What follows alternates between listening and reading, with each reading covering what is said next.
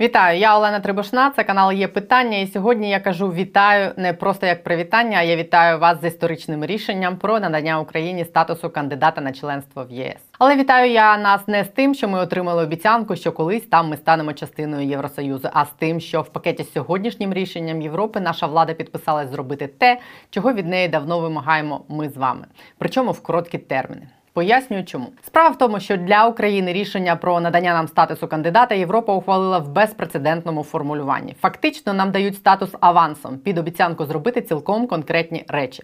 І якщо ми їх не зробимо, статус відкличуть. Про що йде мова? ЄС висунув в Україні список із семи вимог, семи блоків реформ. Дуже коротко про них. Перше реформа конституційного суду. Ми маємо нарешті забезпечити призначення в КС фахових суддів, а не людей-президентів, як це було завжди, і як є зараз. Усіх отих тупицьких, на яких клейма не було де ставити, і які менш зашкварені, але не менш шкідливі, досі сидять у нас в КС. Їх доведеться з конституційного суду вишвернути і прописати чесну і відкриту процедуру відбору суддів в КС, яка унеможливить потрапляння туди людей за критерієм відданості владі. Далі. Продовження судової реформи. Тут від нас вимагають закінчити судову реформу, яка почалася перед війною, закінчити чистку і добір людей в двох ключових органах суддівської влади, Вищої ради правосуддя та Вищої кваліфікаційної комісії суддів України. А вони вже мають почати перетряхувати всю судову систему, щоб вона перестала бути обітілью політичної проституції. Третій блок антикорупція. В цьому блоці окремо і конкретно стоїть вимога призначити нарешті керівника спеціальної антикорупційної прокуратури. Причому там чорним по білому написано затвердити вже визначеного переможця конкурсу, тобто того самого Олександра Клименка, детектива Набу, який виграв цей конкурс, і якого вперто відмовляється призначити головним антикорупційним прокурором члени комісії по відбору, яку курує Олег Татаров, заступник Єрмака і один з кураторів правоохоронної системи на банковій. Про цю епопею про двох дам Татарова Татарова, які блокують призначення антикорпрокурора, я ще перед війною розповідала ось тут. А президент Зеленський нагадаю особисто обіцяв Байдену зробити це негайно ще в вересні минулого року. Якщо вже і ультиматуму ЄС не вистачить, щоб президент змусив своїх людей виконати дані ним обіцянки, то я не знаю насправді хто керує цією країною Зеленський чи Єрмак і Татаров. Тому що тепер все однозначно Клименка призначають керівником САП, значить Україна буде в ЄС. Не призначають, значить не буде. Крім того, у цьому ж блоці ще одна важлива вимога, де може початись такий самий треш, як з призначенням голови САП, призначення нового голови антикорупційного бюро. Повноваження Артема Ситника спливли в квітні під час війни, і зараз набу теж з тимчасовим керівником. Пункт четвертий боротьба з відмиванням коштів. Пункт п'ятий узгодження аудіовізуального законодавства з європейським, тобто регулювання ринку медіа. В цих пунктах Україна здається може продемонструвати прогрес, якого хоче бачити ЄС, і проблем тут не має виникнути. Втілення антиолігархічного закону. Тут нагадаю, закон вже написаний і навіть відправлений у венеційську комісію. Чекаємо на її висновок. Хоча мені здається, деолігархізація вже частково і так відбулась через війну природнім шляхом. Війна вдарила і по статках олігархів, і по їх телеімперіям. Здається, мені після війни не всі олігархи захочуть і зможуть впливати на економіку і політику в країні так, як до війни. Але з різних боків долітають неприємні чутки про те, що як мінімум у одного цілком конкретного олігарха Ігоря Коломойського все зараз непогано. Він не виїзний, але всередині країни у ІВК все прекрасно. На жаль, і останній сьомий пункт це зміна законодавства про нацменшини. Очевидно, його вписали спеціально для Угорщини. У ньому йдеться про те, що Україна ще кілька років тому обіцяла ухвалити рамковий закон про нацменшини. Єврочиновники заспокоюють, що за процедурою оцінювання виконання цієї вимоги буде стежити сама Єврокомісія. І якщо Венеційська комісія погодиться з тим, що наш проект закону не утискає інтереси угорської нацменшини, то вимога буде вважатись виконаною незалежно від думки Орбана. Якщо всі ці вимоги Україна виконає, то збереже статус кандидата, і ми зможемо перейти безпосередньо до переговорів про набуття членства в ЄС. Виконання цих семи пунктів очевидно цілком залежить від політичної волі очільників держави, і мені здається, вони зараз не в тому положенні, щоб дозволити собі зробити якусь херню, через яку у нас цей статус заберуть. З іншого боку, як деякі люди на банковій вміють грати в наперстки, генерувати гібридні закони і грати в імітацію. Думаю, ми теж з вами знаємо. Тому прогнозую, що нам з вами доведеться включитись в процес і стежити за їх руками. Назвемо це підтримувати нашу владу на шляху виконання цих вимог. Як ми вміємо змушувати владу рухатись в Європу, найкраще відчув на своїй шкурі президент Невдаха Янукович, який вирішив, що нам в Європу не треба. Ну і останнє євросоюз сам зацікавлений в тому, щоб надати нам статус кандидата і розглядати нас як майбутнього члена ЄС. Одна з причин у них є вагома економічна підстава допомагати інституційній розбудові України. Країни-члени ЄС і інші міжнародні донори витрачатимуть величезні кошти на відбудову України в безпрецедентних для Євросоюзу масштабах. І гарантувати прозорість та ефективність е, цих витрат їм буде набагато легше і безпечніше в країні, де інститути працюють нормально, а не так, як є тепер. Ярослав Юрчишин, перший заступник голови комітету з питань антикорупційної політики Верховної Ради. Зараз не є питання, і питання у мене до нього таке: чи виконує влада те, що від нас вимагають, чи буде намагатись гратись в імітацію? Нагадую, не забудьте підписатись на є питання, якщо досі не з нами, натиснути вподобайку, натиснути на дзвіночок, щоб отримувати повідомлення про нові відео. Дякую усім, хто пише коментарі, дивиться нас і підтримує нас фінансово. Ось зараз ви бачите імена цих людей. Ви дуже допомагаєте нам займатися незалежною журналістикою в країні, яка іде в Європу.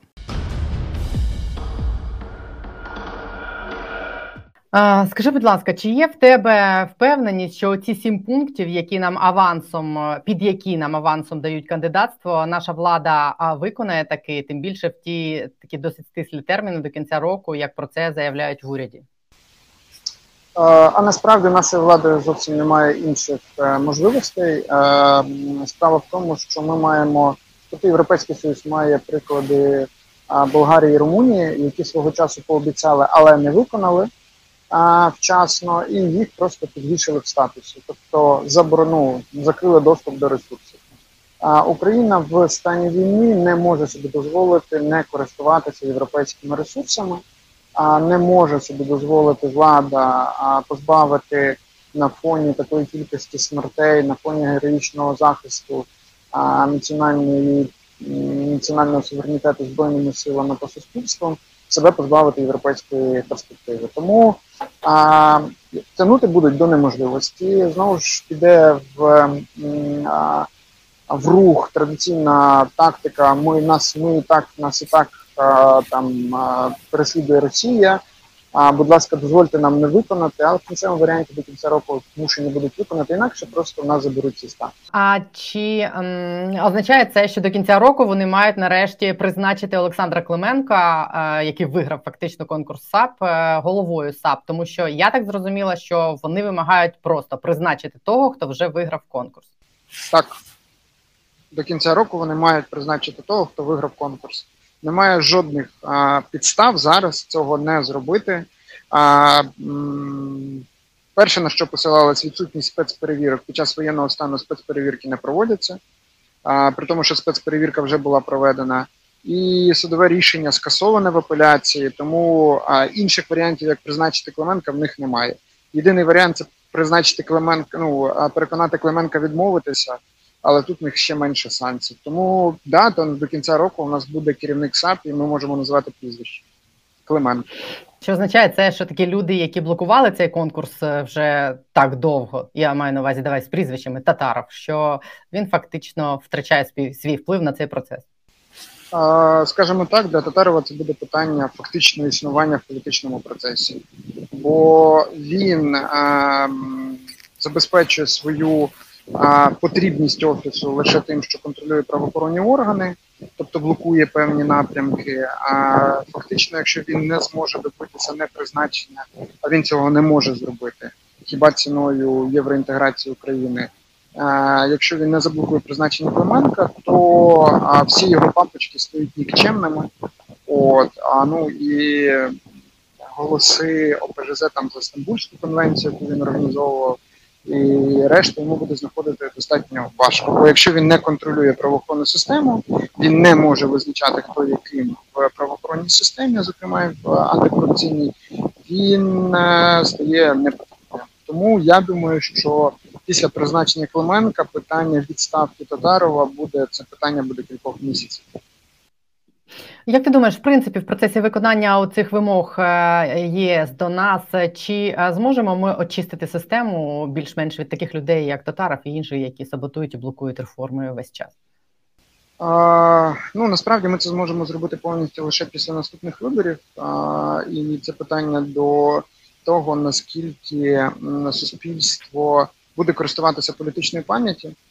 А, Але в довготерміновій перспективі так. Тобто ми зараз вже бачимо, як з політичного впливового середовища випадають цілі групи людей, які раніше фактично здійснювали суттєвий вплив. А, ну там зараз вплив, умовно кажучи, Ігоря Палиці, він нівельований до неможливості. А, Прізвище Коломойського звучить як а, умова, тобто відсутність цього прізвища в українському політикумі, як умова реалізації плану маршала. От тому так, але це буде тривалий процес, на жаль. Е, серйозно вимагає захід е, усунення Коломойського від впливу на процеси е, як умову для надання плану маршала? А, Ну не зовсім так. Ну захід не так працює, каже, знаєте, ви заберіть Коломойську. А тут питання, коли починають переговори, а коли нам коли надійдуть кошти по плану маршала? Ну на а питання заходу. Ну, в принципі, якби все можна зробити достатньо швидко. А єдине у нас питання: ну, от, у нас вас фактично підсанкційний Коломойський, який розшукується нашими а, правоохоронними органами. Ну він у вас недоторканий. Ну якби це не зовсім якби логічно, так? От тому напевно треба щось вирішувати. Десь отак, от ну неформально, тобто формально, звісно, не буде жодної такої вимоги усунути Коломойського, але ми не отримуємо кошти в тому об'ємі, в якому нам необхідно, якщо і надалі розпоряджатися цими, коштами будуть люди, які працюють в інтересах власне Коломойського. Ну, дивись, з того, що доходить зараз від різних гравців ринку, я так розумію, що у Коломойського зараз все досить непогано. І а, відмовитись від Коломойського, якщо він ще е, комусь там дорогий е, у центрі так званому прийнятті рішень, це важче ніж відмовитись від е, умовного Татарова. Чи піде на це влада, якщо це буде ось такою, типу, формальною неформальною умовою е, того, яке майбутнє чекає на країну? Питання ресурсів. Ну тобто, умовно кажучи. Якщо це буде провал плану маршала, провал євроінтеграції, так провал наступних виборів, а у влади не буде інших варіантів. Тому ну питання ціни. Коломойський зараз цінний владі одним. Він фактично генерує нові схеми, які дають можливість залучати кошти, які потім можна частково використати на виборчу кампанію. Але не буде виборчої кампанії, тобто не буде електорального ресурсу, якщо влада провалить євроінтеграцію і отримання коштів по плану маршала. Тому ціна питання в даному випадку, скоріш за все, дружні стосунки і схематози Коломойського будуть для влади коштувати набагато більше ніж виконання плану маршала і європейської інтеграції, яке дає додаткові бонуси, дає можливість виграти вибори. А вони від нас е, вимагають виконання закону про олігархів, верніше прийняття закону про олігархів. Їх влаштовує той закон, який написаний у нас, і чи вважаєш ти, що він досягне своєї мети, що він знищить е, оце поняття олігарх як феномен в країні, якщо ми його ухвалимо таки? Вони вимагають поправити його згідно рекомендацій Венеційської комісії, але там скоріше змістовно технічні правки сама суть закону деолігархізації не не змінюється. А, Чи очікує, що він е, знищить довго в перспективі? Так, цілком. З незалежною і дієвою спеціалізованою антикорупційною прокуратурою, з адекватним відбором керівника Національного антикорупційного бюро і е, ефективною роботою етичної комісії, а відповідно незалежних е, судових органів, це буде тим, скажімо, цвяхом останнім в труну тотального олігархату. Поступово це буде просто великий бізнес, от з впливом на якісь політичні процеси, бо великий бізнес в усіх країнах має вплив на політичні процеси, але без такого визначального впливу, який зараз мають олігархи. І останнє мене питання: війна не завадить виконати ці всі е, сім вимог? Е, наша влада буде дуже намагатися пояснити, що під час війни це зробити нереально. Але якщо ми проаналізуємо ці всі вимоги, там немає таких, яким би заважала війна а, в тому, в тій фазі, в якій вона є. Звісно, якщо е, але ну такий сценарій мало ймовірний. Росія пуститься берега, застосує хімічну, бактеріологічну чи ядерну зброю, почне стирати е, з лиця землі українські міста, то нікому не буде до реформ. Але українські військові зараз, стримуючи на сході ціною шалених жертв ем, російську агресію, Русню дають нам можливості провести ці реформи, і це буде дуже неетично, коли влада буде посилатися. Ну, у нас кожного дня гинуть люди. Ми не можемо призначити керівника САП. Можете. Тобто, навпаки, люди гинуть якраз заради того, на жаль, змушені гинути, щоб забезпечити нам незворотність демократичних а, змін, європейських змін. Ну а призначення керівника САП, початок конкурсу на національного ну, на директора Національного антикорупційного бюро чи призначення ВККС. Це те, що цілком реально можна здійснити і під час військових дій, не кажучи вже про зміну закону про боротьбу з олігархами. Для цього потрібен працюючий парламент.